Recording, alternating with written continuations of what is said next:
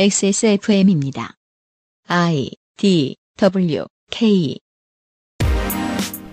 그것은 알기 싫다의 유승균 PD입니다.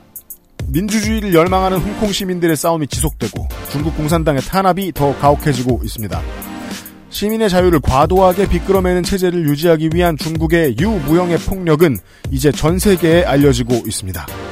오늘은 올가을 게임계에서 있었던 일을 하나 소개해드립니다. 덕분에 전 세계 게이머들이 실제 세상에서의 자유의 소중함을 깨닫게 된 것 말고는 좋은 일은 없었습니다. 2019년 11월 네 번째 주말에 그것은 알기 싫답니다.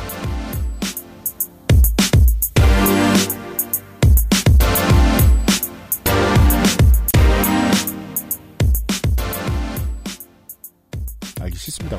그것은 알기 싫습니다. 이렇게 처음 써봤네. 청취자 여러분 안녕하기 싫습니다. 저는 유승균 PD가 아닙니다. 그것은 알기 싫습니다라고 때문에 써놨어요. 유승균 PD입니다. 윤세민입니다. 윤세민 에디터고요. 네, 알기 싫긴 합니다. 네 맞아요. 네, 네. 어제 제가 친구들이랑 지인들이랑 술을 마시다가 약간 퀴즈 게임 같은 걸 했거든요. 네, 그래서 제가 힌트를 줘야 되는 거였는데 답이 프로 게이머였어요. 음. 프로게이머에 대한 힌트를 주기 위해서 제가 어, 홍콩 독립이라고 이야기를 했거든요. 네. 근데 답을 하는 다른 사람들이 다 아 그거 그러더라고요. 음, 게임을 안 하는 사람들도. 그렇죠. 네. 네. 왠지 모르겠습니다만은 온라인 문화에 익숙해져서 그것을 향유하며 사는 것이 이제 삶의 시간을 거의 대부분 그것을 쓰는 것에 삶의 시간을 거의 대부분 쓰게 된 사람들이 많이 있습니다. 네. 그 뭐 온라인 커뮤니티 같은데 평생을 쓰신 분들도 계시고 MMORPG에 평생을 쓰신 분들도 계시고 게임에 평생을 쓰시는 분들도 계시죠. 네. 그러다 보면 상대적으로 음 정치가 내 삶을 바꿔놓는 문제에 대해서 덜 궁금해지게 됩니다. 음. 아무래도 정치 때문에 어, 많이 흔들리고 이럴 것 같은 나라보다는 아닌 곳에 게이머들이 더 많은 편입니다. 네. 어, 그, 커, 좀, 정치에 덜 영향받는, 정치의 결과에 덜 영향받는 사람들이 많은 커뮤니티에 게이머들이 더 많기도 하고요. 네. 그랬던 전 세계의 게이머들에게 현실 정치의 중요성을 각성하게 만들어준 계기가 있었습니다, 올가을에.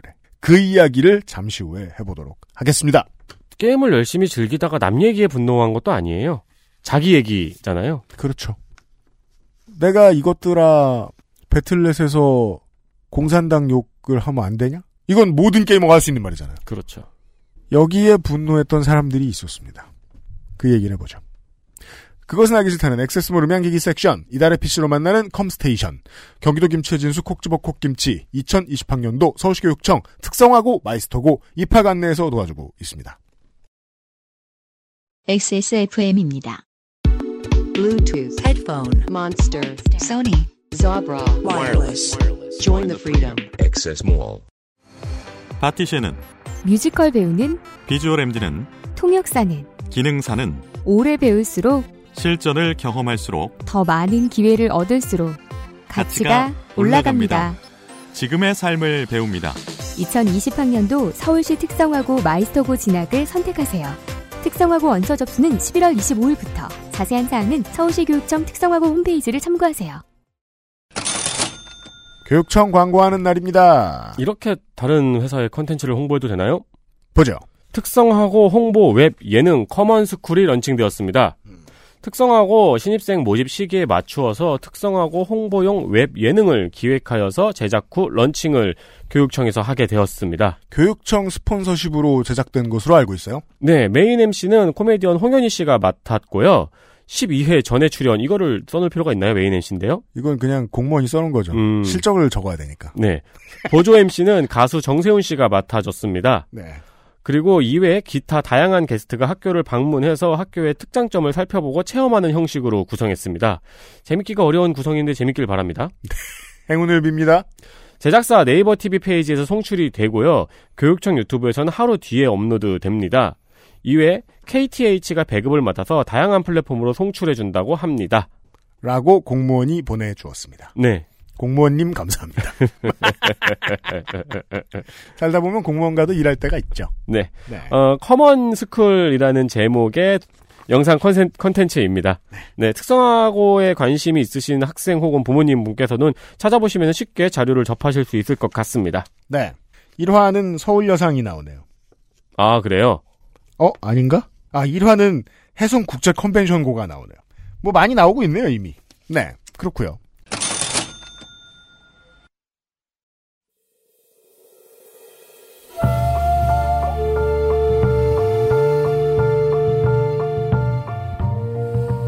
양서를 만나는 시간. 학회 문학관.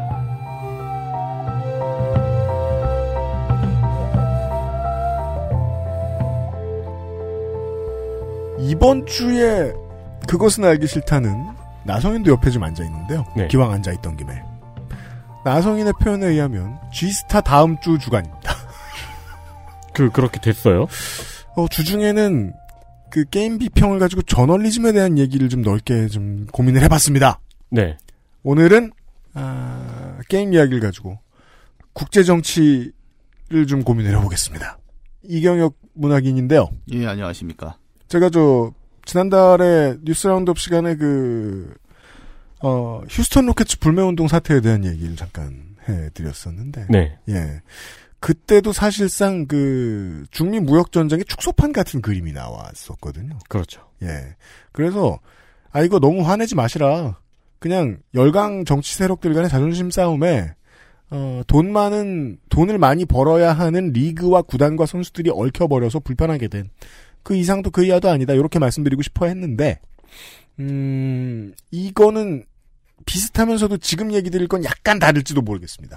그 휴스턴 로켓츠 거는 지금은 어떻게 되고 있나요?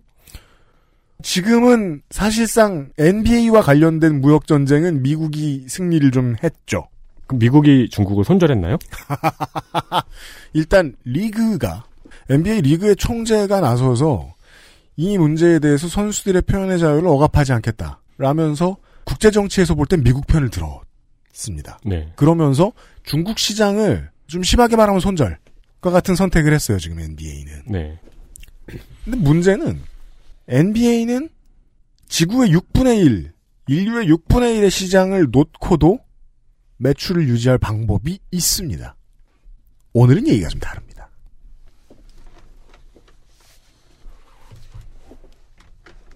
하세요.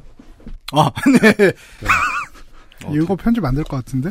어, 그러니까 근데 그러니까 뭐 셋이 보고 있었잖아요 문학인을. 근데 조용히 가만히 눈 깔고 있으니까 되게 카리스마가 갑자기 그러니까. 네. 아 옷을 저걸 입으셔서 그런가? 혼을 담은 구라를 하려고요, 지금. 아, 네. 아닙니다. 예, 오늘 준비해온 얘기는 예, 별로 게임 얘기는 많지는 않아요, 사실. 뭐라고요? 아니, 그, 진짜요. 시작부터 구라. 이 사람들이 이게 그 오늘 들을 얘기는 이제 제목부터 말씀을 드리면 하스스톤 홍콩 사태라고 여덟 글자로 얘기를 해볼 수 있겠습니다. 네. 하스스톤이라는 게임이 있어요. 예, 하스스톤이란 단어는 원래 월드 오브 워크래프트라는 온라인 게임에 보면은 귀환석을 가리키는 말입니다. 이게 돌이 하나 아이템이 인벤에 들어 있는데 네. 이 돌을 클릭을 하면은 어, 자기가 지정한 여관으로 순간 이동을 해주는 음. 이제 그런 이제 돌인데 워프용. 예 이걸로 블리자드는 무슨 게임을 만들었냐면 카드 게임을 만들어요. CCG라는 장르가 등장합니다. 네. 카드 수집 게임. 이게 뭐냐면 자기가 이제 자기 손에 카드를 한 20장을 들고 네. 상대랑 앉아가지고 이제 카드를 한 장씩 내는 거죠 턴마다. 근데 턴마다 낼 때 그 만화가 있어요. 그뭐 3만화에 쓸 수 있는 카드, 2만화에 쓸수 있는 카드. 그러면 그 카드를 내면 서로 공격과 방어를 하는 거죠. 쉽게 말해서. 그래서 상대방의 20체력을 먼저 깎으면 승리한다. 아주 간단해 보이는 게임인데. 근데 이제 카드가 20장을 내가 손에 들 수 있지만 거기에 계속 추가되는 카드들을 덧붙일 수가 있잖아요. 그러니까 네. 어, 내가 뽑을 수 있는 카드는 한 수백 장이 넘어가요. 그지 그 중에 20장을 맞추는 거지 덱을 맞춘다고 하죠. 최적의 덱. 뭐, 아, 30장이에요, 요새는? 네. 제가 요새 좀 안 했습니다. 들통이 딴. 게임 하시느라. 예, 다른 게임 너무 많이 해갖고. 이게 이 하스스톤을 하스스톤이 초보 유저들을 괴롭히는 문제입니다. 어 우리가 그 화투판에 들어갔다. 음. 그 화투는 알파벳과 비슷합니다. 음. 몇 개 없어요. 네. 몇장 없어요. 근데 하스스톤은 어, 한자 문화에 가깝습니다. 문자가 끝도 없이 나와요. 네. 그렇죠. 아니 그래서 이 게임을 실제 전투는 안 하고 덱만 짜는 사람들도 있더라고요. 덱 짜는 재미죠. 어떻게 예. 보면. 예. 뭐, 이 게임 갖고 이제 얘기하면 한참 얘기하는데 그건 정말 게임 얘기가 되니까 이제 그뭐 이 정도에서 설명을 정리를 하고 네. 이제 이 게임의 특징 정도로 얘기한다면은 그 우리가 게임 갖고 놀이 게임 놀이 갖고 얘기할 때 많이 하는 거 있죠. 그러니까 적당한 운과 적당한 기술이라고 표현을 하는데 네. 그러니까 타이밍에 따라서 운이 빡 터져갖고 정말 말도 안 되는 승리를 가져올 수도 있고 아니면 정말 야 이 타이밍 욕하다 하나만 나오면 되는데 안 나와갖고 그냥 망하는 경우도 많고 음. 근데 그게 완전히 또 운을 따라가지도 않는다는 거예요. 아까 덱을 짠다 그랬지 않습니까? 그 덱을 어떻게 짜느냐에 따라서 그 확률이 변할 수 있다라는 가능성을 줘서 운과 기술이 적절하게 섞였다. 그래서 별칭이 이 게임은 운빨 땡망 게임이죠. 그렇습니다. 예. 참 적절한 네이밍이라고 저는 생각을 해요. 운칠 기삼이라고 하면 안 될 거예요? 이게 제가 하스스톤을 많이 했던 유저로서 이제 얘기하자면은 이게 그러니까 바둑이나 이런 거 둘 때 본인 지고 나면 꼭, 꼭 하는 말 있잖아요. 아 진짜 바둑 뭐같이 하네 이런 거나 마찬가지. 아. 그런 이제 관용구예요. 뭔가 일종의. 운 때문에 내가 졌다. 내가 네. 실력은 딸리지 않아 너한테. 하지만 이 음. 카드 운 때문에 진 거야. 음. 그래서 이것은 운빨 땡만 게임이다. 그러니까 뭔가 졌을 때 명예로운 변명이 되게 쉽게 나올 수 있어요. 음, 저 상대는 하스스톤을 땡같이 하네. 네. 근데 이제 본인이 이겼다. 그러면 바로 이제 아 이것은 실력 같은 게임이다. 음. 이게 바로 하스스톤이지. 네. 이런. 정의가 이루어졌다. 네. 그래서 이제 만약에 운, 운 때문에 뭔가를 이긴다. 그러면은 사람들이 이제 댓글창에 다 이렇게 써요. 아, 이것이 e스포츠다. 100% 실력 게임이다, 이것은. 막 이러면서 이제 놀리죠. 네. 그런 밈이 되게 재밌게 잘 형성이 돼 있기도 하고 뭐 아주 메이저까지는 아니지만 꽤 인기가 좋아요 한국에서도. 네. 근데 이제 이 게임을 제작한 회사는 어디냐? 블리자드라는 회사입니다. 이거를 뭐 어떤 사람들은 굳이 설명을 해야 되냐라고 하지만 어, 저희 방송은 또 게임을 안 하는 분들이 많이 듣기 때문에 그럼요. 예, 기본적으로 설명을 깔고 가야 되는 건 맞습니다. 코카콜라와 더불어 한국인과 가장 친근한 외국 회사. 그렇죠. 사실상 98년 이후 한국 온라인 문화를 대부분 만들었다고 해도 과언이 아닐 그 회사가 아니 그 코카콜라보다 더 의미가 높은 게 누군가의 주장에 의하면 한국의 공공재도 만들었어요. 민속놀이의 주창자죠. 네. 한국 민속놀이 공사. 네. 라는 별명이 있을지도 모른다. 우리가 왜 이런 얘기를 하냐면 에, 이 회사가 만든 가장 대표적인 게임이 스타크래프트이기 때문입니다. 네.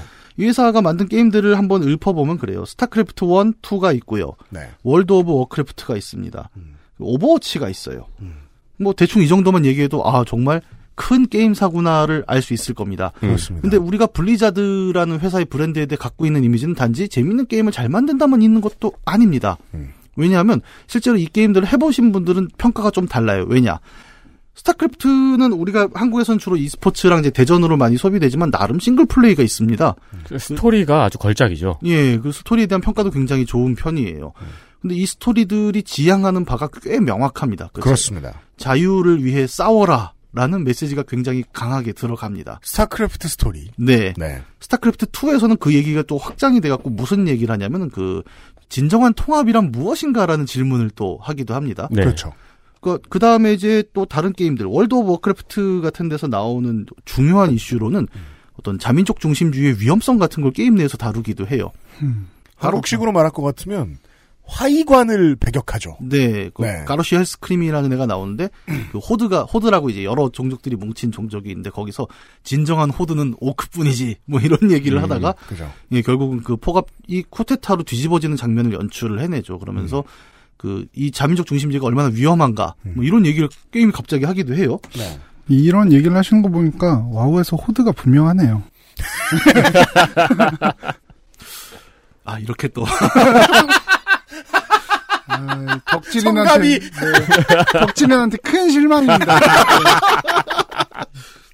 어디 올랐다 이가. 어 그리고 또 이제 가장 최근에 나온 오버워치 같은 게임들도 재밌어요. 보면은 네. 어 오버워치에 제가 제일 주목했던 캐릭터는 이집트 출신의 저격수 아나라는 캐릭터인데요. 그렇죠. 제3세계 출신의 여성, 노인, 장애 저격수입니다. 네. 그렇죠. 보통 일반적으로 게임들이 다루지 않는 캐릭터들 일부러 뭉쳐서 냈죠. 어, 의도적입니다, 다분히. 네. 어, 그리고 그 의도가 전 나쁘지 않다고 생각해요. 이런 쪽의 방향은 좋죠. 이 캐릭터의 출시와 서든어택 2의, 2의 출시가 하필 겹쳐서. 겹쳤죠. 네. 예, 그래서 욕을 더 먹기도 했습니다. 그렇죠. 어떤 회사는. 네. 그리고 오버워치 같은 오버워치에 나오는 이제 브라질의 루시우라는 캐릭터는 어, 심지어 그 캐릭터 배경 설명을 보면은 그 어떤 그 브라질 아마존이나 그 슬럼들 있잖아요. 거기에 네. 대한 난개발을 막기 위해서 싸우는 그렇죠. 시민운동 투사로도 나옵니다. 맞아요. 그러니까 이 게임을 만드는 블리자드라는 회사는 어, 게임을 좋아하는 특히 블리자드 매니아들에게는 어떤 이미지도 있냐면 아 우리는 단지 재밌는 게임뿐만이 아니라 어떤 사회적인 메시지까지도 품고 있는 그런 게임들을 만드는 회사다. 네. 이런 이- 소위 말하는 긍정적인 이미지가 굉장히 잘 들어가 있는 상태라는 거죠. 루시우가 상당히 상징성이 대단합니다. 예. 그 브라질은 그렇게 큰 나라임에도 불구하고 한국처럼 그 수도권 과밀 현상이 토 나올 정도인 상황인 곳이란 말이에요. 그래서 수도권에 사는 사람들이 아마존 지역에 무슨 일이 있는지 도통 관심이 없습니다. 음. 지방이고 안 가는 곳이고 인구 밀도가 낮은 곳인데 너무 멀기까지 해요. 네. 그래서 우리가 지금 저 아마존의 화재를 외신으로 접하는 거하고 브라질 수도권에 있는 사람 수도권이라고 말하면 안 되죠. 수도, 수도는 브라질리아니까 그 대도시권에 있는 사람들이 보는 거하고 시각이 비슷하다는 거예요. 그래서 거기에 시민사회 운동가는 뭔가 되게 버려진 투사 같달까요? 음. 제가 드리고 싶은 말씀이 뭐냐면 바로 어제 그저께 시간에 서사가 뛰어난 게임들에 대해서 얘기했는데 진짜 서사가 뛰어난 게임들은 영화도 가보지 못한 새로운 진보적인 서사들을 이야기할 수 있어요. 블리자드는 캐주얼 게임으로 강성해진 기업이잖아요. 음. 캐주얼 게임인 주제에 현대 사상사의 트렌드를 쫓아가죠. 예. 새로 개척하진 않지만 최신은 쫓아가요. 예. 그것만으로도 한국의 게임들이 되게 낡아 보이게 만드는 것으로는 충분하고요. 음. 아무튼 진보적인 이미지를 덧칠 했습니다. 예. 그동안. 이렇게 좋은 이미지를 갖고 있던 게임 회사는 어 2019년 10월 7일 좀 재밌는 사태를 맞습니다. 이날은 아까 말씀드렸던 하스스톤의 그 아시아 태평양 마스터즈 대회가 있었던 날이었고요. 여기 출전한 선수 중에 이제 블리츠청이라는 닉네임을 갖고 있는 홍콩 출신의 선수가 있었습니다. 블리츠청. 네. 오늘의 주인공이죠. 네. 이 선수는 마침 또 한국 게이머와 이제 경기가 끝났죠. 그때. 그래서 이겼습니다. 그리고 보통 이제 이기면 승자 인터뷰를 하죠. 네. 승자 인터뷰를 하러 온 두 명의 캐스터가 이야기를 쭉 하면서 마지막에 그래요. 자, 그럼 이- 오늘 인터뷰를 마무리하면서 마지막 소감을 여덟 글자로 한번 정리해 봅시다. 뭐 이런 식의 얘기를 합니다. 물론 제가 중국어를 알지 못하기 때문에 저도 이제 번역된 걸 자막을 보면서 본 거고요. 브리치청은 이때 방독면을 쓰고 나와요. 홍콩 출신 게이머가 갑자기 방독면을 쓰고 화면에 나옵니다.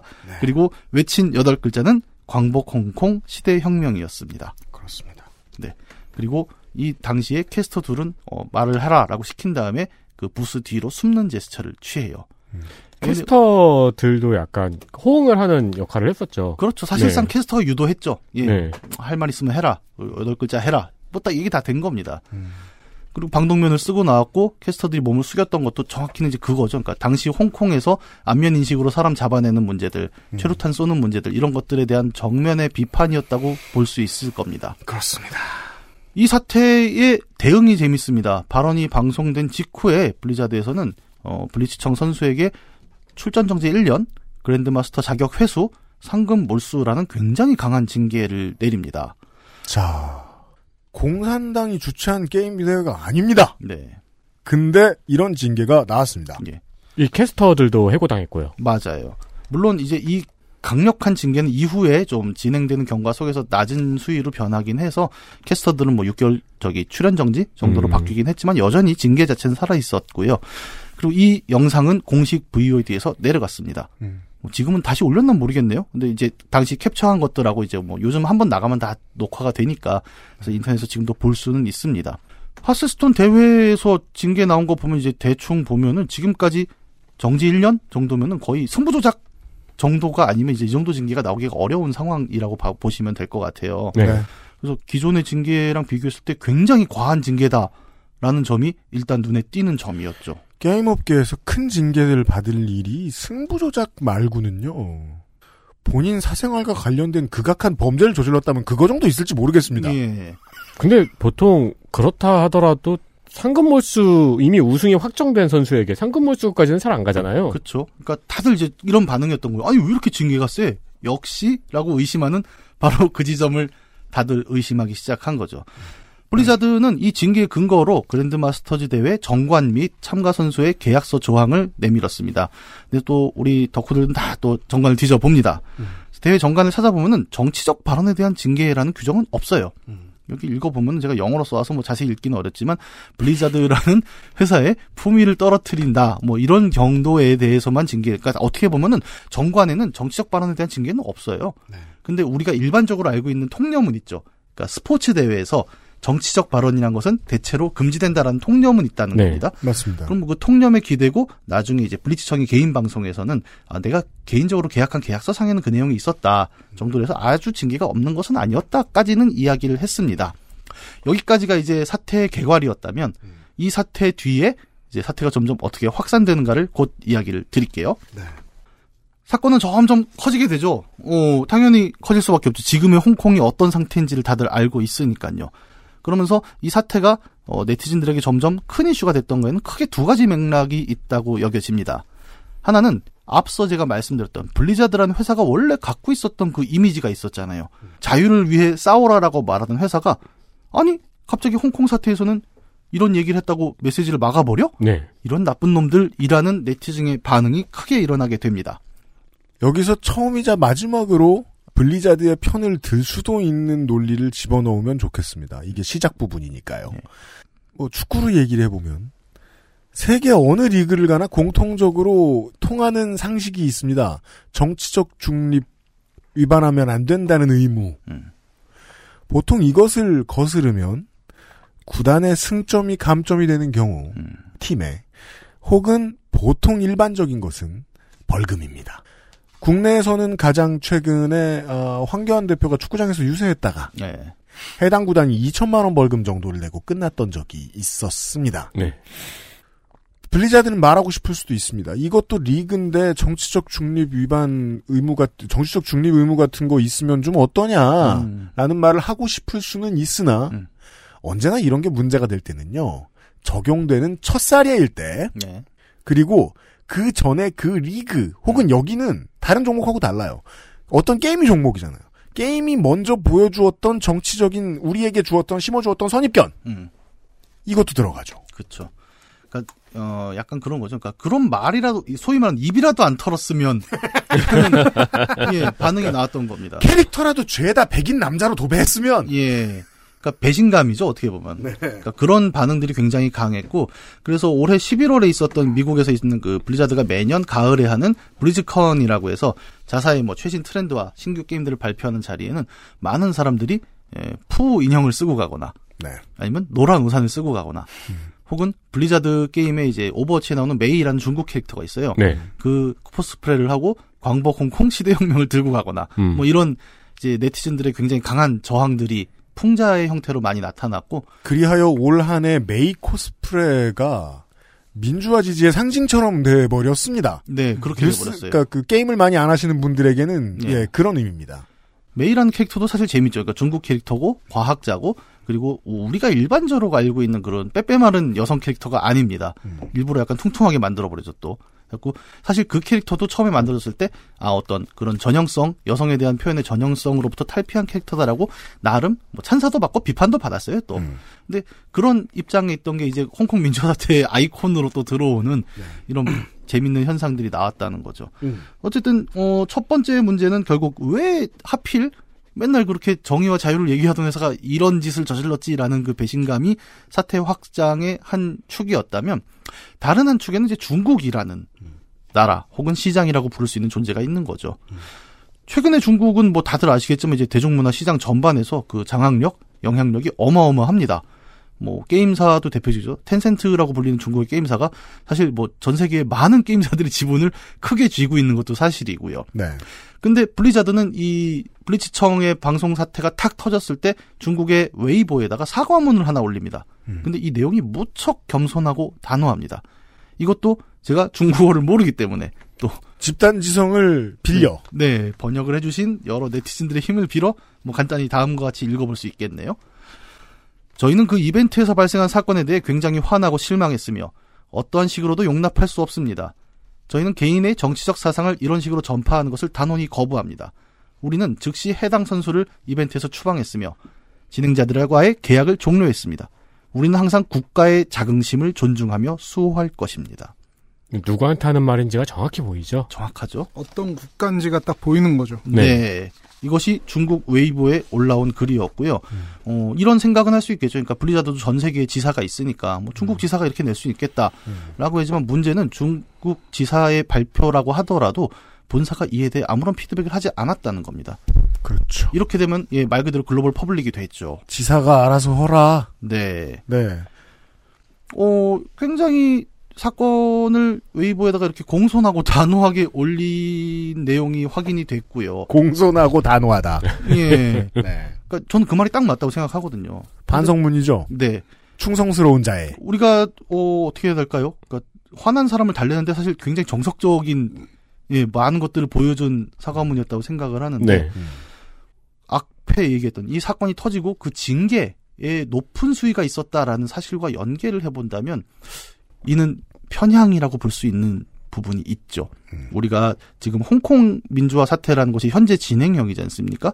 거기 당사자는 어, 한 세 개 정도의 정치 단체죠. 그러니까 중국이 있고, 네. 홍콩이 있고, 영국이 있습니다. 네. 뭐, 제가 뭐 정치 병자는 아니니까 저는 뭐 그런 내용을 일일이 말씀드리긴 굉장히 어렵다고 생각을 하는데, 다행히 김민아가 아닙니다. 네. 이건 나중에 저 아저씨가 오면 뭐, 아저씨 저번에 얘기했잖아요. 한번 홍콩 얘기 또.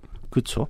그래서 제가 드릴 얘기는 아닌데, 어, 이런 관계 속에서 홍콩 출신의 선수가 광복혁명, 시대혁명을 외쳤는데 거기에 강한 징계를 때렸고, 바로 매우 빠르게 중국에 대해서 공손한 글을 냈다라는 것은 이 징계가 단순히 아, 앞서 우리가 얘기했던 스포츠 경기에서 정치적 의견을 표현했기 때문에 징계했다라는 말을 뒤집어내는 근거가 될 수 있다고 봅니다. 네.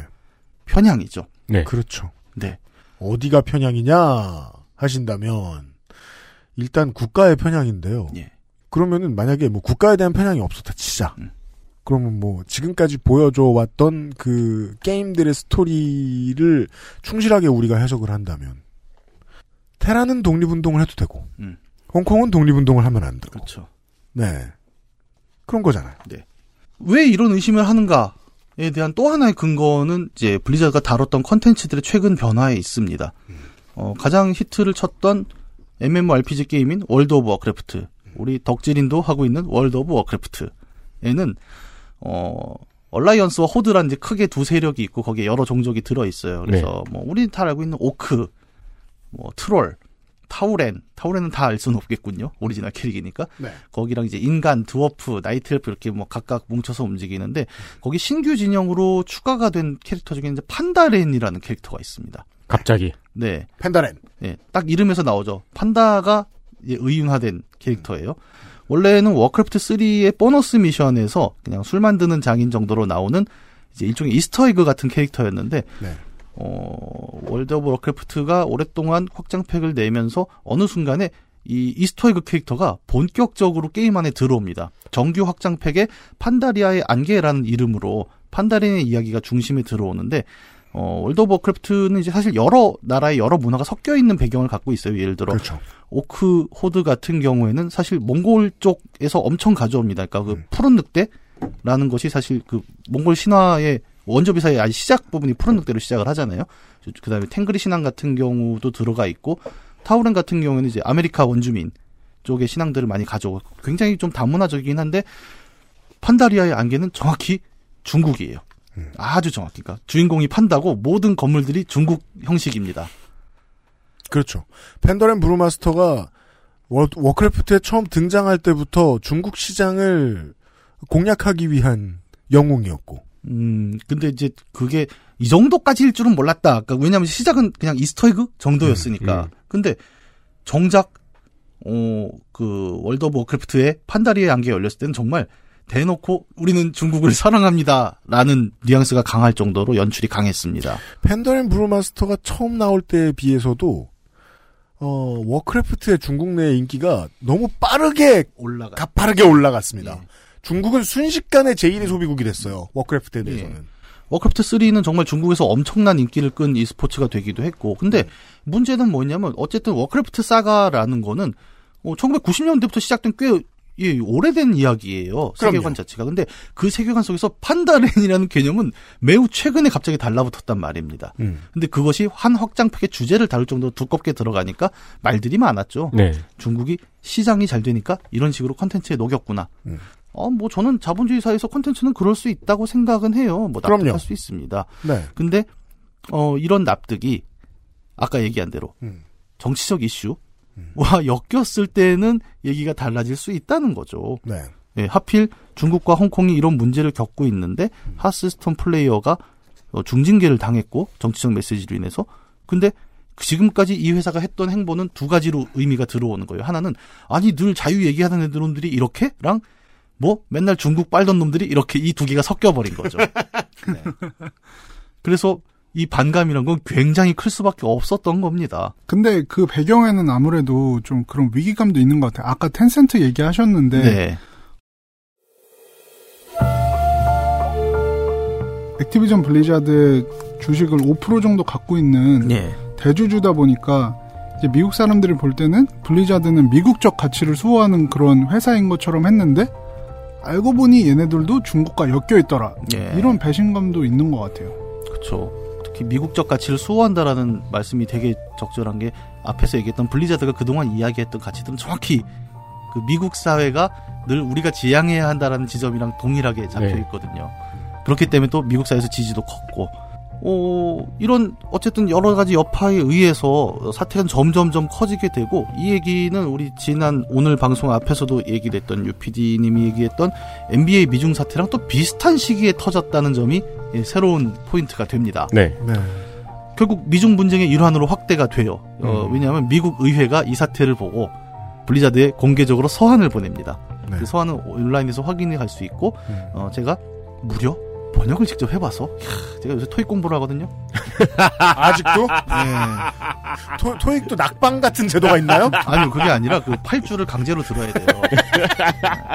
아 근데 효과가 알았어. 있어요. 알았어. 내가 토요일마다 5시간씩 하는데 정말 죽을 것 같아 진짜. XSFM입니다.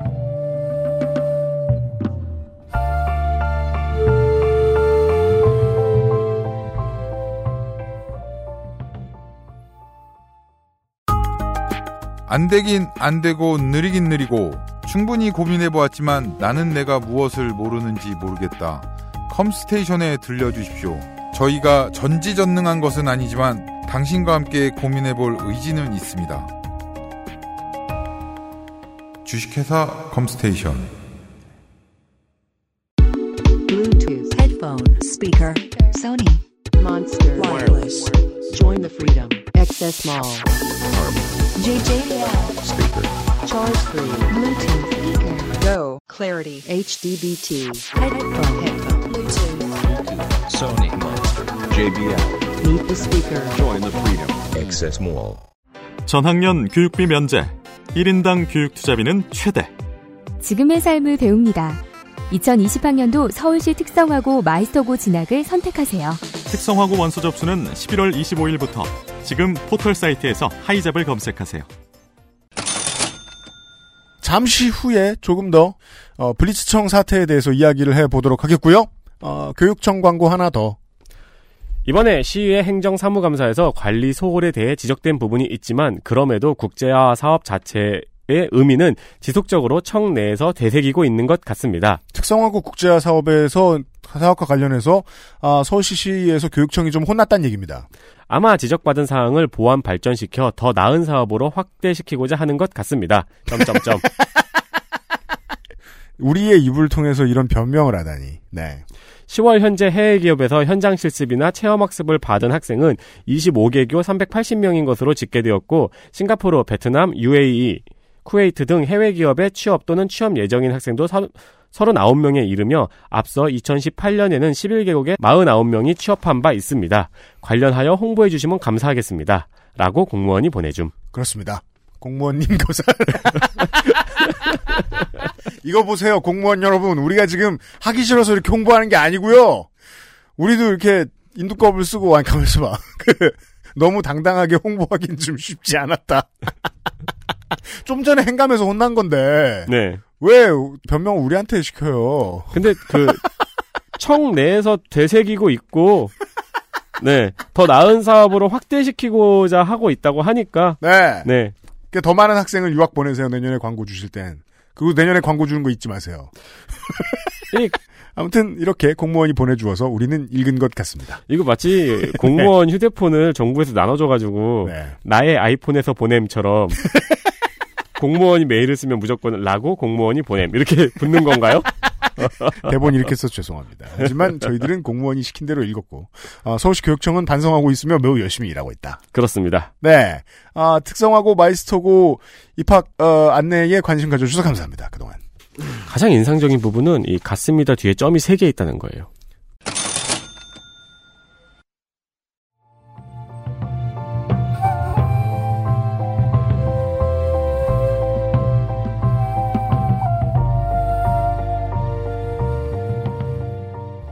번역! 번역.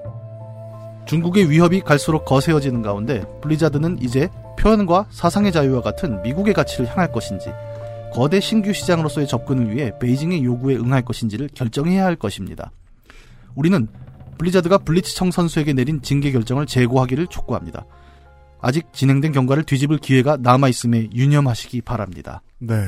제가 번역을 잘했는지 모르겠지만 이 점에 있어서 미국의 이제 중도 언론들이 목소리를 냈던 점은 그거였습니다. 아, 민주당이 요즘 의회에 힘이 없다 없다 하지만 NBA에 대해서 혹은 이 하스스톤 사태에 대해서 의회에서 성명 내는 거 말고 다른 일을 안 한다.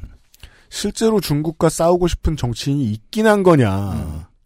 괜히 선수들하고 회사들만 피보게 만드는 거 아니냐라는 얘기도 많이 했었죠. 예. 실제적인 조치 안 취하고 있지 않느냐. 음. 예. 공개 서한에 보면 한 6명 정도의 의회 의원이 서명을 했고 음. 거기 보면은 공화당, 민주당, 상원, 하원 다 섞여 있더라고요. 네. 그래서 아 정말 의회가 공식적으로 냈다라는 느낌을 강하게 주고 있고 제가 읽은 바로는 문장이 굉장히 엄격했습니다. 그리고 약간 그 품위 있게 협박하는 느낌이라고 할까요? 어디 한번 잘해 보시지. 약간 이런 느낌으로 저는 많이 다가왔고 그래서 사실 그 UPD님이 저번에 얘기했던 NBA 얘기가 정말 겹칠 수밖에 없구나. 미국 입장에서는 네. 그렇게 들어갈 수밖에 네. 없구나라는 생각이 들었던 거죠. 거기 돈이 많다고 우리가 미국의 자존심을 그렇게 팔아? 예. 이렇게까지 사태가 확장되는 과정 속에서 이제 한 몇 가지, 한 두 가지 정도의 쟁점을 좀 살펴볼 수 있을 것 같습니다. 예, 첫 번째는 아까 우리가 얘기했던 그 주제예요. 블리자드는 그동안 자유의 수호자인 척 했다. 근데 정작 홍콩 이슈에 갔더니 중국의 눈치를 본다. 그러니까 이, 예- 이 개념이 어떤 의미일까를 좀 생각해 볼 필요가 있을 겁니다. 음. 아, 인터넷에서 가장 많이 지금 볼 수 있는 의견이기도 해요. 블리자드가 오랫동안 이야기하던 가치가 이제 완전 표리부동하게 뒤집혔는데 블리자드와 짐 레이너는 생각이 다른가? 예. 심지어 블리자드 직원들도 막 트위터 올리면서 이거는 블리자드가 아니다 막 이런 얘기까지 나왔잖아요. 네. 그리하여 짐 레이너는 이렇게 말합니다. 오늘은 혁명이 더디군. 아, 진짜 많이 하셨구나. 그걸 대사를 기억한단 말이야? 오늘은 혁명이 더디군. 비슷하네.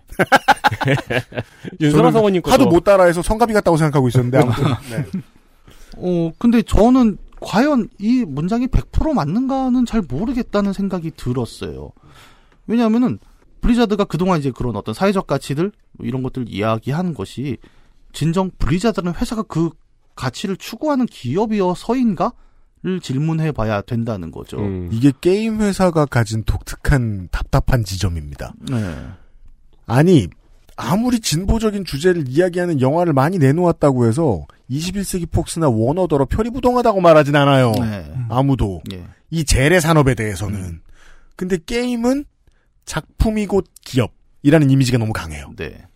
아니 뭐 다 떠나서 자본주의 사회에서 기업의 목표는 그냥 이윤이지 않습니까? 네. 아주 냉정하게 얘기를 한다면 저는 그래서 그동안 블리자드가 어떤 messaging을 했던 것들이 그러니까 블리자드가 실제로 그런 가치를 추구해서가 아니라 본질적으로는 어, 브랜드 전략의 일환이다라고 생각합니다. 어, 미국 기업이고요. 미국 기업이 미국이라는 나라가 수호하려는 가치를 정면에 내세운다는 것은 어, 여러 가지 긍정적 효과들을 기업에 가져오거든요. 첫 번째로 어, 기업이 우리 회사는 이런 messaging을 하고 있다라는 것을 통해서 브리자드라는 브랜드의 가치가 높아집니다. 단순히 뭐 주가가 높아지는 게 아니라 말 그대로 문화 자본 자체를 가져갈 수 있는 어떤 기반이 되겠죠. 네. 문화 자본이란 그리하여 그런 이중 구조로 이루어져 있습니다. 예. 메시지의 성격을 음. 판매했을 때에 올라가는 가치 예. 그리고 그걸 판매해서 벌어들인 돈으로 올라가는 가치가 서로 좀 다르다. 네. 음.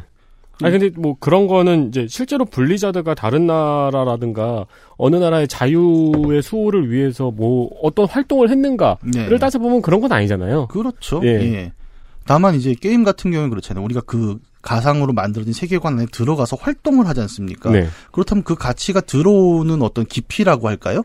그런 것들은 조금 더 다른 컨텐츠에 비해 두꺼울 수는 있겠죠. 왜냐하면 레이너가 자유를 위해 싸운다가 아니라 음. 내가 레이너가 돼서 자유를 위해 싸웠으니까요. 네. 그러니까요. 예. 내가 군대를 움직일 때 내가 군대를 움직이는 대의를 블리자드가 줬다고 생각합니다. 그렇죠. 음. 예. 네. 이게 중요한 문제인 게 다시 한번 얘기합니다만 사람들이 워너브라더스 앞에 가서 그래 너네 조커 만들었지. 음. 그래서 지금 저 총기를 휴대한 사람들이 폭력적으로 혁명을 해야 된다는 거야 말아야 된다는 거야 라고 묻는 사람 아무도 없단 말입니다. 네.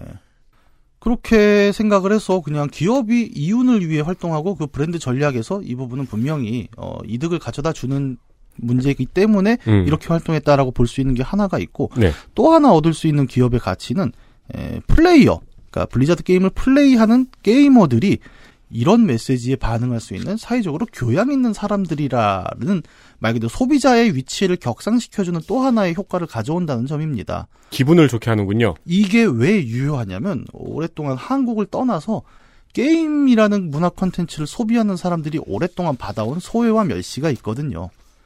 네. 늘 무시당했죠. 오락이나 처하는 새끼들이라고 네. 당했는데 이제는 할 말이 있는 겁니다. 우리는 자유와 평화를 위해 싸웠고 이런 가치들을 이야기하고 있는 콘텐츠를 즐기고 있는데 음. 니들이 감히 우리를 무시해? 이거는 저는 굉장히 지금도 설득력이 있다고 생각을 해요. 왜냐? 한국에서도 그렇습니다. 그러니까 게임에 대해서 뭐 안 좋은 얘기도 많고 그렇지만 그럴 때 많은 사람들이 한 얘기거든요. 게임이 이러이러한 것들을 가치를 가지고 있어요. 저는 그 얘기를 별로 개인적으로 좋아하지는 않습니다만 어 저는 그 근거를 만들어주는 것도 게임 회사들이 어 우리가 CSR이라고 하잖아요. 어떤 사회적 활동 뭐 예를 들어 한국의 경우도 게임사들이 돈을 많이 벌지만 그 많은 돈을 벌어서 좋은 일을 또 하려고 되게 노력들을 합니다. 네. 몇몇 회사들은 재단을 세워서 어디 소아암 병원에 몇백억씩 기부를 하기도 하고. 음.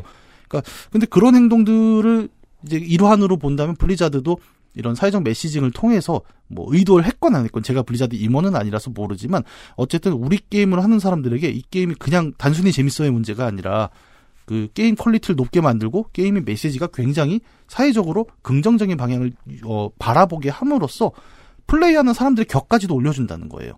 그러면서 컨텐츠와 소비자 브랜드가 같이 그냥 올라가 버리잖아요. 그러면 기업은 당연히 이런 메시지를 선택해야 하는 거죠. 네. 기업의 이윤을 위해서라면. 네. 내가 아무리 못되고 극우적인 사람이기로서니 똑같이 오버워치하고 서든어택이 이렇게 나왔는데 음. 어, 사람들 앞에서 나는 그래도 서든어택이라고 말하는 거 부끄러워요. 쉽지 않죠. 네. 네. 네. 내가 무엇을 소비하는지가 나를 설명해 준다는 걸 모든 소비자들이 본능적으로 아니까요. 예. 네. 그래서 이 이야기가 참 재미 있습니다. 음. 자본과 메시지의 예. 음.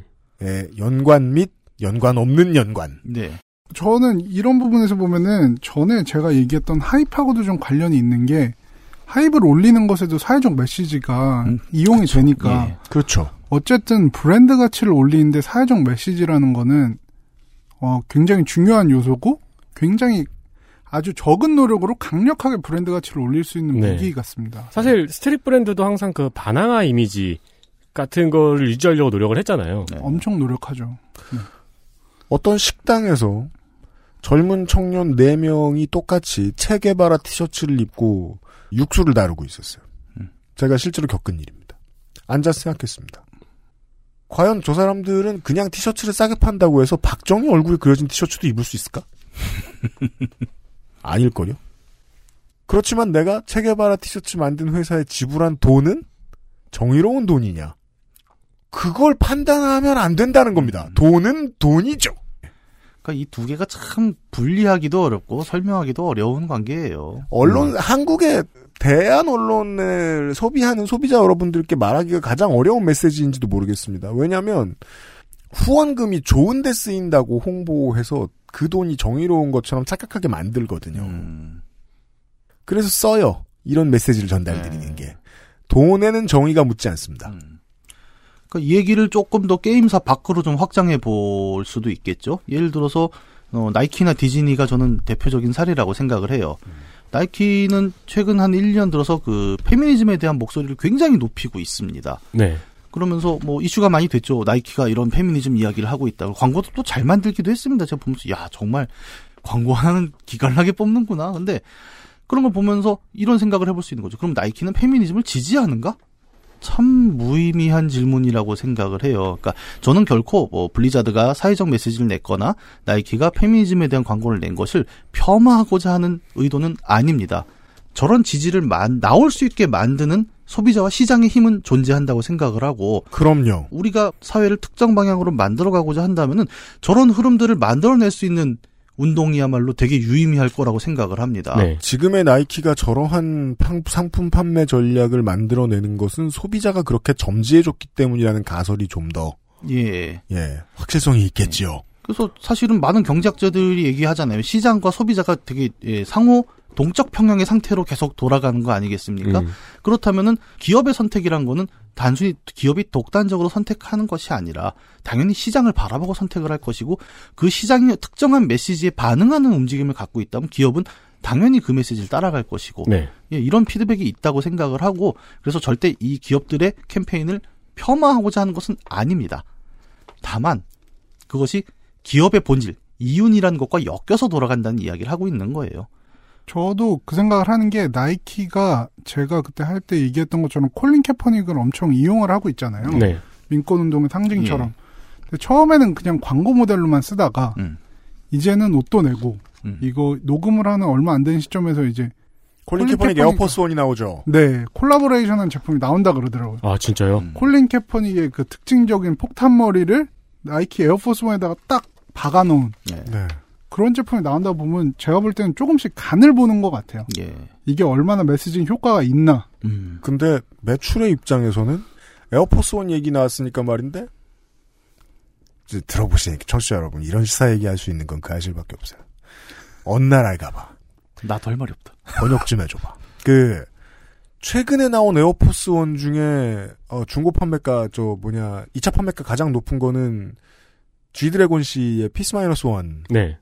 원입니다. 지금 그거 나오고 에어포스 원의 콜라보 다음 작품이 콜린 캐퍼닉이에요. 그냥 상품 카탈로그로 보면 그런 순서라는 거예요. G 드래곤 다음 상품 콜린 캐퍼닉. 경중은 판매고로 따지겠죠. 아. 회사에선 그런데 회사에서 팔았잖아요. 이렇게 얘기합시다. 콜린 캐퍼닉을 퍼뜨렸어요. 나이키는. 하지만 나이키 입장에서는 어떻습니까? 콜린 캐퍼닉을 팔았어요. 콜린 캐퍼닉을 나이키가 열심히 팔아가지고 콜린 캐퍼닉은 상당수 미국인들에게 21세기 사상사의 리더 중 하나가 됐습니다. 판매의 결과예요. 만약에 블리자드에도 중국 돈이 한 푼도 안 걸렸다. 그러면 블리츠청은 콜린 캐퍼닉이 됐을 겁니다. 의심의 일의 여지도 없습니다. 아니 실제로 블리츠청을 이용하려는 미국 게임 업체들도 있었어요. 있었죠. 상금이 취소됐으니까 우리가 상금 그대로 전액 줄게 이렇게 오퍼를 음. 한 게임 회사도 예. 있었고. 네. 나이키 얘기까지 우리가 지금 이야기를 확장했잖아요. 그 이런 걸 보면은, 그러니까 지금 우리 주제가 그거잖아요. 그러니까 자본에 의해 돌아가지만 그 사이에 사회적 메시지라는 게 또 껴서 들어가고 있고 이 둘을 분리하기도 어렵고 같이 보기도 어렵다 라는 네. 이야기를 드리고 있었습니다. 그러면서 저는 디즈니의 생각이 자주 나더라고요. 그렇죠. 월트 디즈니는 정말 제가 이제 2000년대에 학부에서 뭐 애니메이션 수업을 들을 때만 해도 어, 가장 레포트를 쓰기 쉬운 주제였습니다. 왜냐? 이런 거 쓰면 돼요. 디즈니 애니메이션 비판. 그래서 백인만 나온다. 여성은 똥으로 나온다. 디즈니 컨텐츠는요. 똥이요?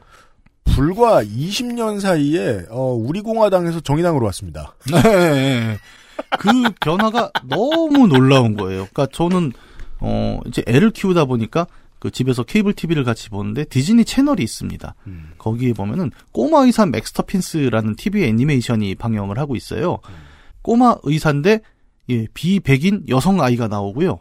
어, 깜짝 놀랐어요. 그러니까 예, 왜냐하면 제가 알던 디즈니가 아니었던 거죠. 의도적이지 않습니까? 요즘 시대에 굳이 저런 캐릭터를 넣었다는 거는 왜 디즈니가 저래? 라는 걸 이제 몇 년 전에 처음 깨닫고 그 다음부터 나오는 디즈니 영화들을 다시 한번 보게 됐는데 숨이 콱 막힐 정도로 너무 바뀐 겁니다. 어마어마하게 표백됐죠. 네. 돈이 그리로 갔구나. 그렇죠. 그러면 디즈니가 어느 날 갑자기 자 이제부터 우리는 소수자를 위해 목소리를 높이는 회사가 되자. 그럴 리는 없지 않습니까? 네. 네. 어, 사실 나성통신에서 이 얘기가 한번 나왔었죠. 인구 구성이 바뀐다라는 팩트. 그러니까 서구에서도 미국에서도 백인 중심으로 장사가 될 수 있었던 시장의 시절이 있었다면 이제는 그렇게 장사하면 안 되는 시절이 왔다고 얘기가 나왔었죠. 예를 들어 봅시다. 디즈니의 대표작 중에 하나인 뮬란. 만약에 지금 시대에 눈을 쭉 째진 중국 여자를 중국 시장에 팔면 얼마나 팔릴까? 라는 생각을 이제는 디즈니는 해야 됐다는 거죠. 음. 본사에 테러 안 나면 다행입니다. 그렇죠. 그것도 중국이 작은 시장도 아닌데. 하필 중국이기 때문에 이 얘기는 그래서 되게 복잡하게 겹칩니다. 가장 큰 시장인 중국이라는 점 때문에서라도 더욱더 어려워집니다. 결국 이런 복잡한 상황에서 기업이 어, 어떤 기존의 사회적 선택을 하다가 사회적 메시지를 내는 선택을 하다가 이제 와서 갑자기 입장을 뒤집었다라는 말은 이런 점에서라면 어폐가 있을 수 있다는 겁니다. 어, 한편으로 블리자드는 한결같은 선택을 했죠. 시장이라는 메시지를 낸 것도 시장 때문이었고 그 메시지를 막은 것도 시장 때문이었을 겁니다. 여기까지가 보편적인 이야기였다면 이제 그 특수성에 관한 이슈는 바로 중국 시장이라는 점이에요.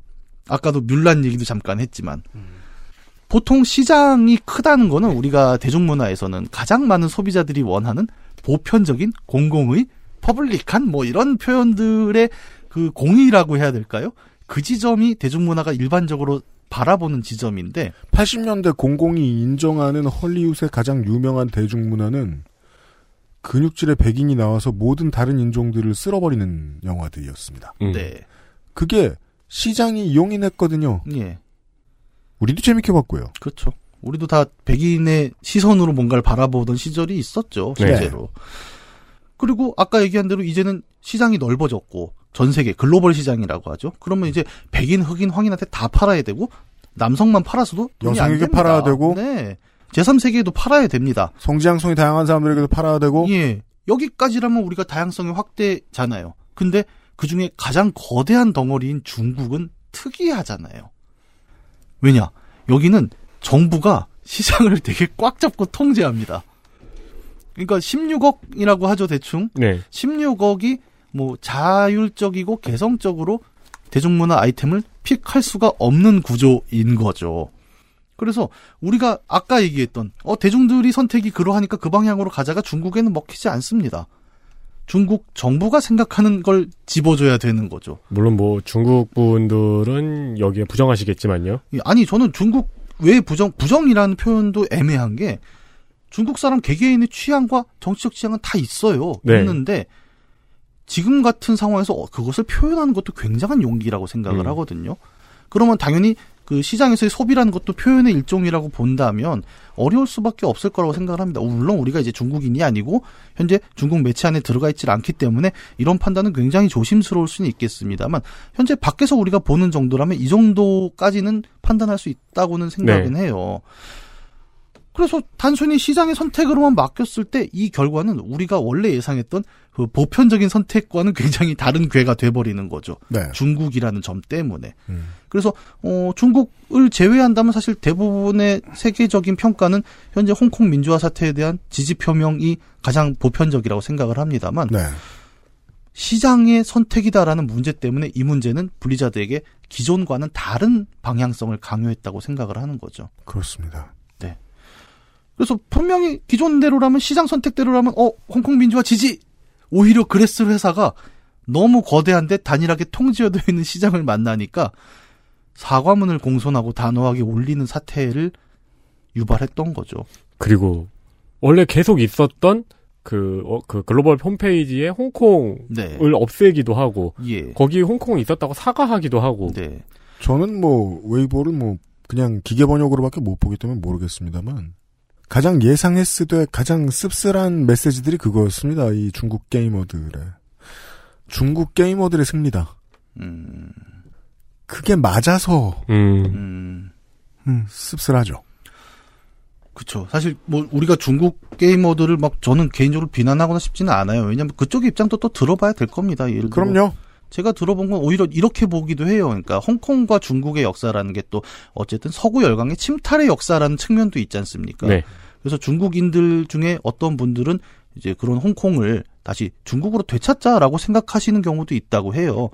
그러니까 제가 그 의견에 동의하겠다는 건 그리고 아니고. 언론에서 같은 얘기를 너무 많이 들었을 테고요. 네. 그러니까 어떤 개인을 비난하겠다는 의지가 아니라 예, 이런 흐름에는 결국 중국 시장이 갖고 있는 특이성 그리고 그 시장이 너무 거대하기 때문에 우리가 기존에 알고 있던 기업이 CSR을 통해서 어떤 메시지를 내고 거기에 시민사회가 특정한 방향성을 만들어내는 긍정의 피드백이 있었다고 가정을 했을 때 이번 사태에서는 그것이 작동하지 않은 약간의 특이성이 있었고 그 역작용 때문에 사람들은 더 화를 내고 있었다라는 네. 분석은 가능할 거라는 네. 거죠. 예.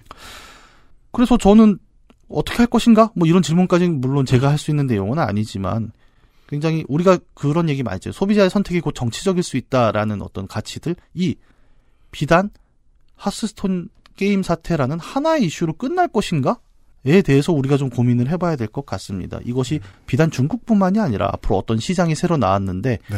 그 시장이 굉장히 특정한 정치에 의해 통제가 되고 있고 강한 권력에 의해 지배받고 있는 상황이라면 우리가 그동안 생각했던 어 이런 메시지들을 만들어내는 기업 속에서의 방식이 유효할까? 그 상황이 되면 우리는 어떻게 또 다른 이야기를 할 수 있을까? 또 다른 멋진 메시지를 내보주, 내보여주던 기업이 어 갑자기 우습게 태도를 뒤집어 버리는 상황을 우리는 또 목, 목도할 수 있겠지. 네.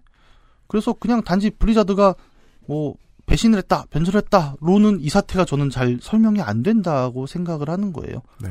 뭐 별- 절대 블리자드를 옹호하는 것은 아니지만 그리고 어 인터넷은 언제나 그렇지만 이제 또 과도하게 의견이 대표되는 경우도 있지 않습니까? 예를 들어 제가 최근에 본 게 재밌는 게 그게 있어요. 게임 커뮤니티에 가 보면은 어 이런 문제 때문에 블리자드가 어 배틀넷 스타크래프트 배틀넷 방에다가 홍콩 Free Hong Kong 이런 이름을 다 차단을 걸었다 이런 뉴스들이 막 나오고 있습니다. 짤방으로 돌고 있거든요. 네. 음, 맞아요. 제가 그저께 팩트 체크를 해봤어요. 음. 그래서 배틀넷 방에 정말 간만에 공개방을 만들어서 음. 이런저런 이름을 넣어봤습니다. Free Hong Kong이 안 돼요. 근데 Free Korea도 안 되고요. Free 파라도 안 됩니다. 맹스크네요?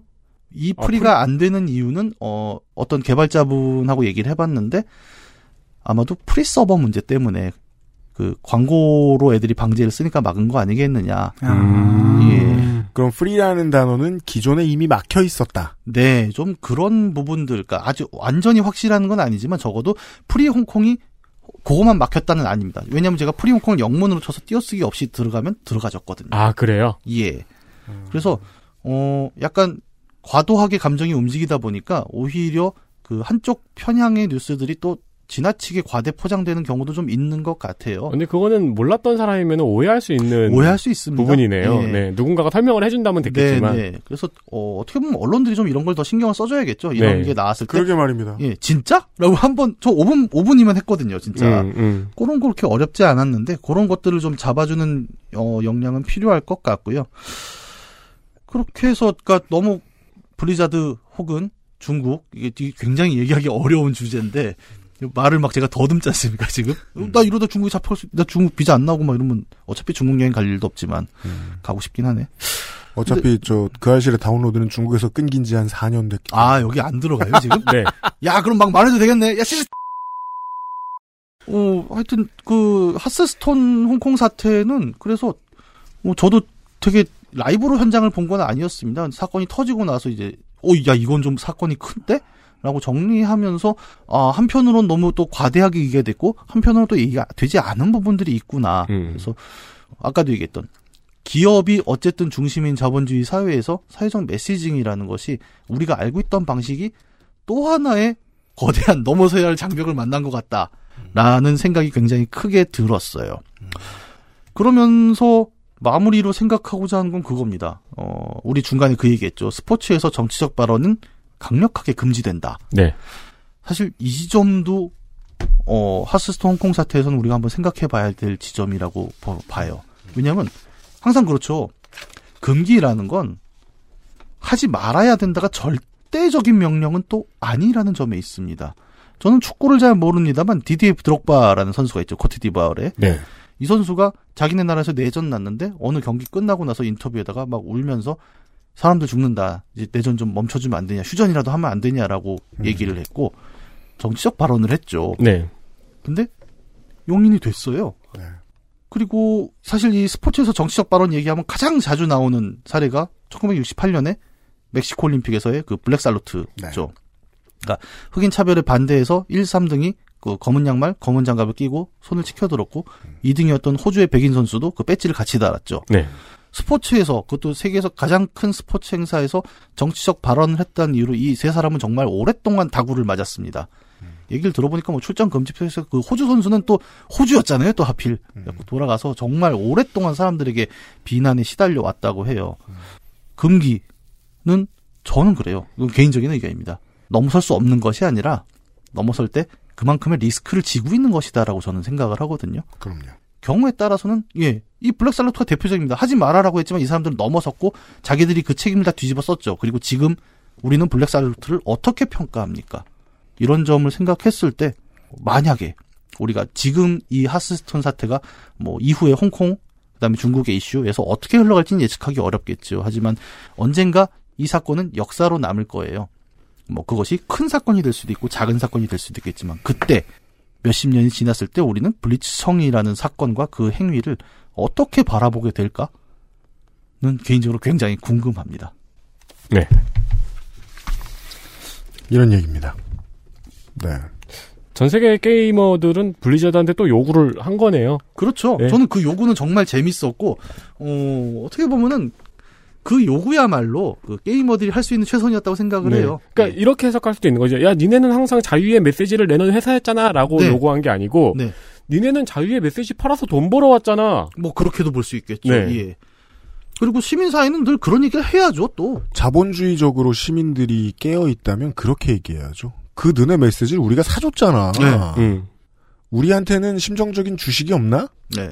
그래서 펼치는 것이 보통 시민들이 보, 판매를 보이콧, 아, 사- 저 구매를 보이콧하는 거고요. 네. 이번에도 예. 그래서 그 와우 클래식이 되게 인기였잖아요. 그 오랜만에 예전 버전이 돌아와서 네. 많은 사람들이 구독 끄는 거를 스크린샷 올리기도 했어요. 음. 월정액 끄는 거를 취소시키고 물론 네. 이제 큰 흐름은 되지 못했습니다만 저는 그게 뭐 되게 직접적인 영향력이 아니더라도 그런 행보들 하나하나가 되게 의미가 있다고 생각을 하거든요. 네.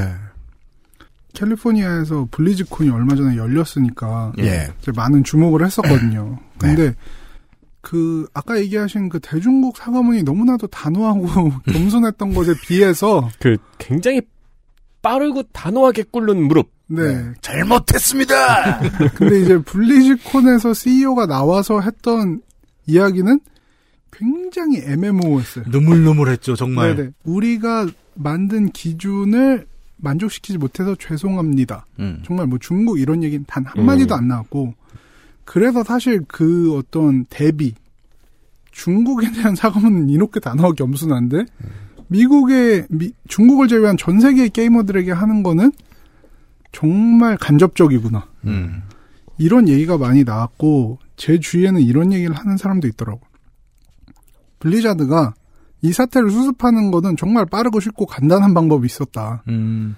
그 블리즈콘의 블리츠청 딱 나오면 끝이었다. 그쵸. 네. 하지만 아까 얘기하셨듯이 자본의 논리에 의해서 그건 할 수가 없는 거였죠. 네.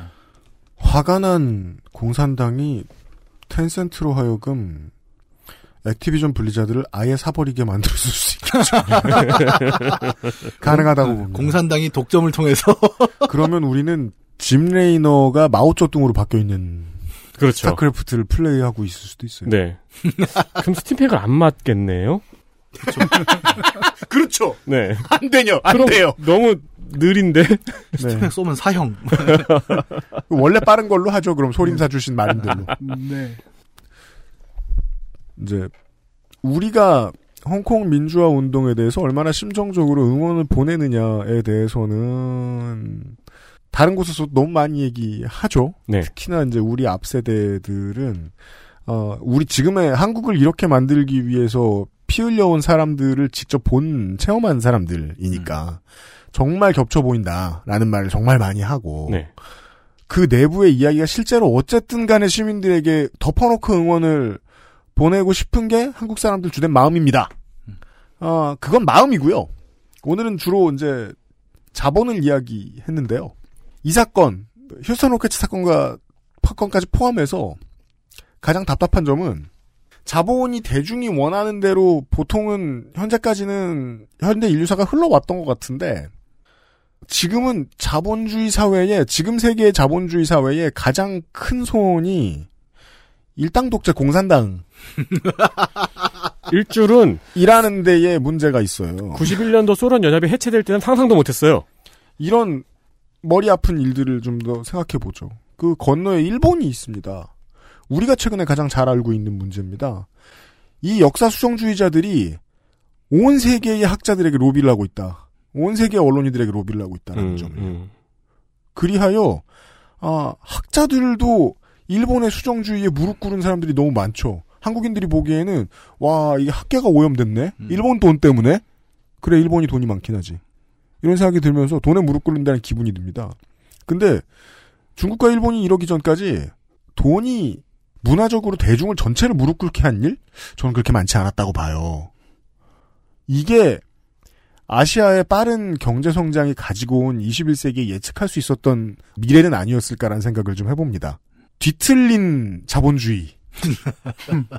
아직 민족주의마저도 못 벗어난 어떤 철없음. 네. 같은 것들이 지금 자본이라는 동등한 무기를 들고서 무슨 이상한 짓을 저지르고 있는가. 아마 가까운 미래에는 카스트를 용인하는 인도의 자본이 펼치는 어떤 전 세계를 향- 상대로 펼치는 어떤 폭력도 우리가 그렇죠. 구경해 볼 날이 오겠죠. 블랙살루트 사건을 생각해 보면 어, 먼 미래의 사람들은 저는 우리가 살아있을 때는 아닐 것 같다는 생각도 드는데요. 먼 미래의 사람들은 블리츠청이 트위치에 했던 그 얘기 제가 정확히는 기억이 나지 않습니다. 내가 앞으로 하스스톤 못하게 되면 나는 그냥 하스스톤 플레이해온 한 몇 년을 날려버리는 건데 홍콩이 지금쯤면 홍콩은 영원히 미래를 잃을 것이다. 그 말로 회자돼야겠죠. 네. 근데 저는 이 사건하고 또 오래 많았잖아요. 티파니 앵커도 있었고 NBA 건도 있었고 예. 막 여러 가지 건들이 있었잖아요. 세계 이제 우리가 이름을 알고 있던 유수한 회사들이 예. 그 약간 전 세계 중국을 제외한 시장의 소비자들이 조금 질렸어요. 짜증이 조금 났어요 지금. 그럴 수 있죠. 네, 그래서 그래서 오히려 또 역으로 내년부터는 변화가 또 있지 않을까 하는 생각도 듭니다. 그 예측할 수가 없죠. 그런 어떤 대중의 움직임이라는 것은 네. 언제나 그러니까 우리가 제일 놓치는 게 항상 그거예요. 그러니까 생산자, 뉴스도 그렇고 산업도 그렇고 생산자만 바라봐서는 이제는 세계를 이해하기가 굉장히 어렵다고 생각합니다. 그리고 이번에 하스스톤 사태에서도 가장 세게 움직여졌던 건 결국 예, 수많은 짤방들을 양산해낸 이용자였으니까요. 네. 갑자기 자유세계를 대변하게 된 게이머들이었습니다. 네, 맞습니다. 이런 이야기였습니다. 게임 주간으로 꾸며드린 이번 주의 그 알실이었습니다. 네. 어, 문학인 수고 많으셨고요. 예, 감사합니다. 나성인 또 곧 봬요. 아직 안 간대요. 근데 금방 다시 아, 훨씬 더 재미없는 얘기로 들어가겠습니다. 사상 가장 재미없는 나성통신이 될 거예요, 다음 시간에. 어 그래요? 네. 그리고 생각 골치 아플 거예요. 아 진짜요? 충북 나성 이런 데 있는 거 아니에요? 수고하셨습니다. XSFM입니다.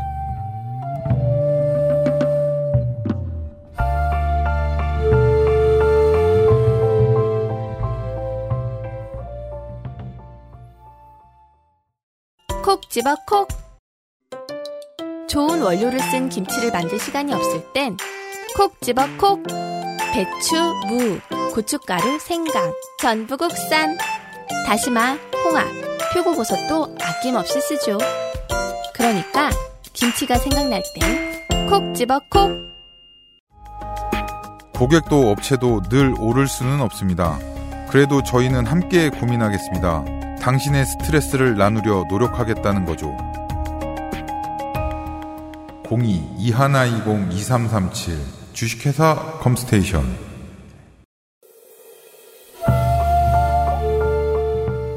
제가 조금 전에 이야기를 드렸던 플레이어 블리츠청의 그 트위치 방송의 이야기. 나는 4년을 잃었지만 홍콩은 영원히 질 것이다. 라는 말에 정말이지 순간 그 채팅창이 그냥 폭발해버렸다고 해요. 거기에서 나는 본토인이지만 감동했다 뭐 이런 말 하는 사람들이 본토 사람인지 아닌지 알게 뭐예요. 아, 그렇죠. 그건 전혀 의미 없잖아요. 네. 게이머의 라이브 방송보다 감동할 일 별로 없어요. 보통 여유 있게 이기는 게임만 하기 때문에 감동스러울 일이 아, 별로 없어요. 네. 결국은 블리츠청에 대한 징계가 좀 완화되기는 했었습니다. 블리자드에서도. 하지만 블리츠청의 징계를 완화해 준 것이 블리자드에 대한 그 게이머들의 비판을 가라앉도록 만들지는 못했습니다. 전혀요. 결국 원했던 거는 우리들이 이렇게까지 많이 우리의 삶의 일부분을 돈도 썼지만 삶의 일부분도 내어주었던 자본가라면 너희들이 아무리 자본가라도 자본가로서만 행동하지 않았으면 좋겠다. 라는 메시지에는 변함이 없었습니다. 네. 다시 말해 계속 화가 나 있다는 겁니다. 많은 게이머들이. 네. 이후에도 중국 공산당이 자본을 휘두르면서 생기는 민폐의 문제에 대해서는 또 볼 일이 있으면 정리해서 알려드릴 또 있을 것 같습니다. 이게 말이 되는 문장인가요? 50년 전으로 돌아간다면? 중국 공산당이 자본을 휘둘른다고 해도. 인도가 자본을 앞세워 카스트 제도를 합리화시키려고 들 것이다. 그런 날도 머지 않겠죠. 뭐. 네. 공산당의 최대 무기가 자본이라니. 자본의 특징입니다. 누구 손에든 쥐어지면 그냥 그렇게 둔갑합니다. 지금 전 세계에서 조금씩 짜증이 나고 있잖아요. 아, 그 좋은, 좋은 표현이네요. 전 세계에서 조금씩 짜증 나고 있습니다. 네, 그렇기 때문에 회사들이 물론 중국 시장은 전 세계를 커버할 만한 큰 시장이라고 하지만 중국 소비자 잡으려고 전 세계 소비자를 잃는 결과가 나올 수도 있을 네. 것 같아요. 다만 자본의 특성을 잘 알고 있기 때문에 이제 중국에서도 이렇게 생각하겠죠. 소비자 상대로 장사할 필요 없습니다. 중국은. 중국 소매업으로 성공해서 외국의 땅만 사도 됩니다. 외국의 주식만 사도 됩니다. 그런 식으로 좀 먹어가고 있고요. 이런 얘기였습니다. 아, 이번 주에 그것은 알기 싫다를 마무리 짓도록 하겠습니다. 한 주 동안 게임도 잘 모르시면서 들어주셔서 너무너무 감사드립니다. 게임 얘기 아니라는 거 파악해 주셨으면 정말 열심히 들은 거죠. 더더욱이 감사드립니다. 네. 유승균 PD하고 윤세민 에디터였습니다. 다음 주에 어김없이 목요일 오후에 인사드리죠. 한국 시각으로. 그것은 알기 싫다였습니다. 감사합니다. 감기 조심하세요. XSFM입니다. I D W K